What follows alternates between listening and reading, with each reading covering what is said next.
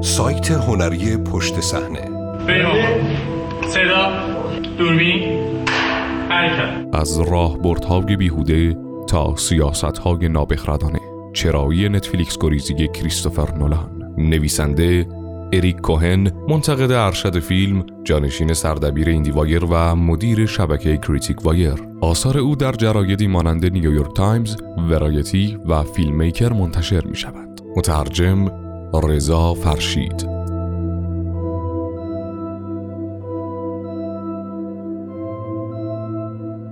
کریستوفر نولان اهل جنگیدن برای پرده بزرگ سینما است.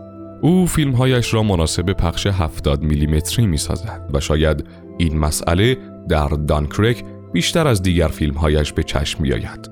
دانکرک بازسازی نفسگیر او از تلاش سربازان متفقین برای تخلیه از سواحل دانکرک فرانسه در سال 1940 است. این فیلم 106 دقیقه ای با موسیقی تکان دهنده و با افکت های صوتی لرزاننده که بیشترین تاثیرشان را در صفحه نمایش بزرگ آیمکس به دست می آورد بیننده را مرتب بین وقایع روی زمین، هوا و دریا جابجا جا می کند. با دانستن این مطلب دیگر تعجب برانگیز نیست که بدانیم نولان علاقه چندانی به نتفلیکس ندارد مخصوصا به خاطر عدم تمایل نتفلیکس در حمایت از پخش سینمایی. نولان پیش از این در مصاحبه گفته بود نتفلیکس نفرت عجیبی نسبت به فیلم های سینمایی دارد. آنها این سیاست نابخردانه را دارند که همه فیلم ها باید همزمان با اکران پخش اینترنتی هم بشوند.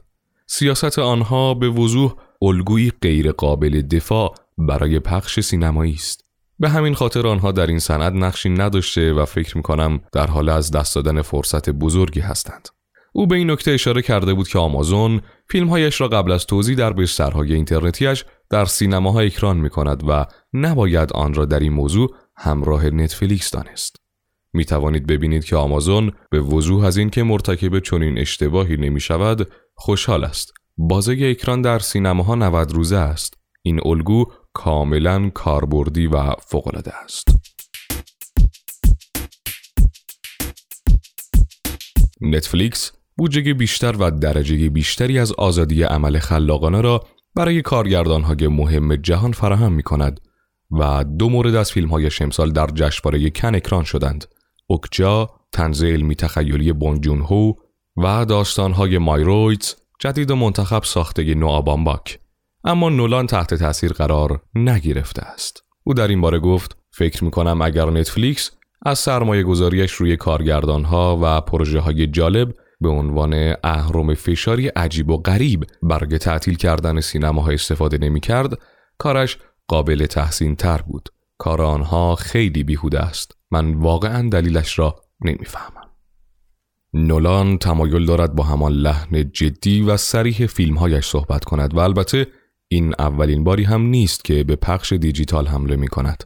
او در ماه مارس در نشستی حین کنفرانس سینماداران سینماکان به مخاطبین این سند گفته بود دانکرک باید این حس را در شما ایجاد کند که انگار آنجا هستید و تنها روش این کار پخش یا اکران در سینماست. نولان در همان نشست در پاسخ به سو کرول رئیس بازاریابی و توزیع جهانی کمپانی برادران وارنر که گفته بود مشتریان به ما می‌گویند که انتخابهای بیشتری در زمینه نحوه و مکان مشاهده محتوا نیاز دارند به سراحت پاسخ داد و گفت تنها بستری که به صحبت در مورد آن علاقه دارم اکران سینمایی است.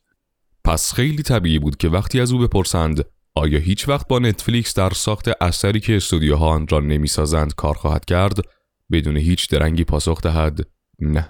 او گفته بود خب برای چه این کار را بکنم وقتی آدم فیلم سینمایی می‌سازد جای پخش آن در سینما هاست. او افسوده بود که این بحث با پیدایش نتفلیکس به وجود نیامده است. من در دهه 1980 و در زمان تولد ویدیوهای خانگی بزرگ شدم. بدترین کابوس یک فیلمساز در دهه 1990 این بود که استودیو ناگهان تغییر نظر داده و بگوید می‌دونی چیه؟ ما می‌خوایم فیلمت رو به جگه سینما از طریق نوار ویدیو پخش کنیم. این اتفاق قبلا هم میافتاد و چیز جدیدی نیست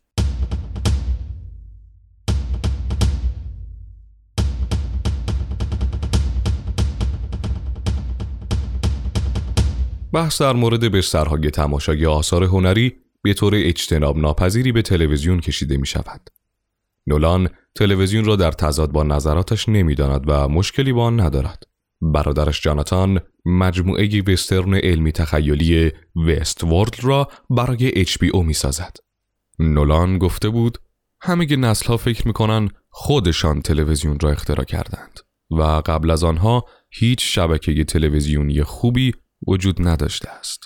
فکر می‌کنم وقتی دوره های به اصطلاح طلایی تلویزیون را بررسی کنید متوجه تمایل شاغلین در تلویزیون و رسانه ها به تحسین بیش از حد تلویزیون می‌شوید. در مورد فیلم چون این تمایلی وجود ندارد. صنعت فیلم تمایل ندارد که بنشیند و بگوید کاری که ما می‌کنیم خیلی بهتر از کاری است که هاوارد هاکس در دهه 1950 انجام داد. یا چون این حرفایی. این فقط یک تفاوت بین سبک هاست نولان این نظر را که تلویزیون به نحوی جای فیلم دیدن را در فرهنگ عامه گرفته قبول ندارد. ده سال قبل از من سوالهای زیادی در مورد صنعت بازی های ویدیویی میپرسیدند. مثلا میپرسیدند آیا این بازی ها باعث از بین رفتن فیلم ها می‌شوند یا سوالاتی مانند آن؟ این چیز کاملا متفاوتی است. حالا همین بحث در مورد واقعیت مجازی مطرح است. این چیزها کاملا با هم فرق دارند. من عاشق تلویزیون هستم. تلویزیون عالی است. عاشق کاری هستم که برادرم در تلویزیون می‌سازد.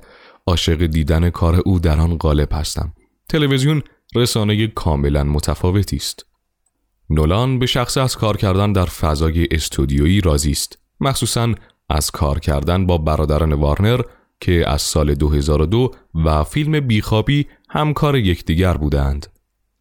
او می‌گوید فیلمسازی در استودیو همیشه کار سطح بالایی بوده چرا که محل تلاقی هنر و تجارت است. فقط باید روش کار کردن در این سیستم را بفهمید. این سیستم ماشین بسیار قدرتمندی است که منابع فراوان و سازوکارهای عالی برای پخش در اختیار دارد. اما او در مورد پروژه هایی که در آن سد ساخته نیز نظرات خاصی دارد. نولان در مصاحبه به فیلم کوتاه کی که در سال 2014 در مورد پویانماهای آمریکایی فعال در زمینه استاب موشن به صورت مستقل ساخته بود اشاره می کند و می گوید من چون این فیلمی را در یک استودیو نمی سازم. در سینما به قصه های مقیاس بزرگ علاقه مندم و فکر می کنم استودیوها بهترین جا برای این کار هستند. البته اگر بتوانید رابطه خوب و کارآمدی پیدا کنید. سایت هنری پشت صحنه behindthescene.ir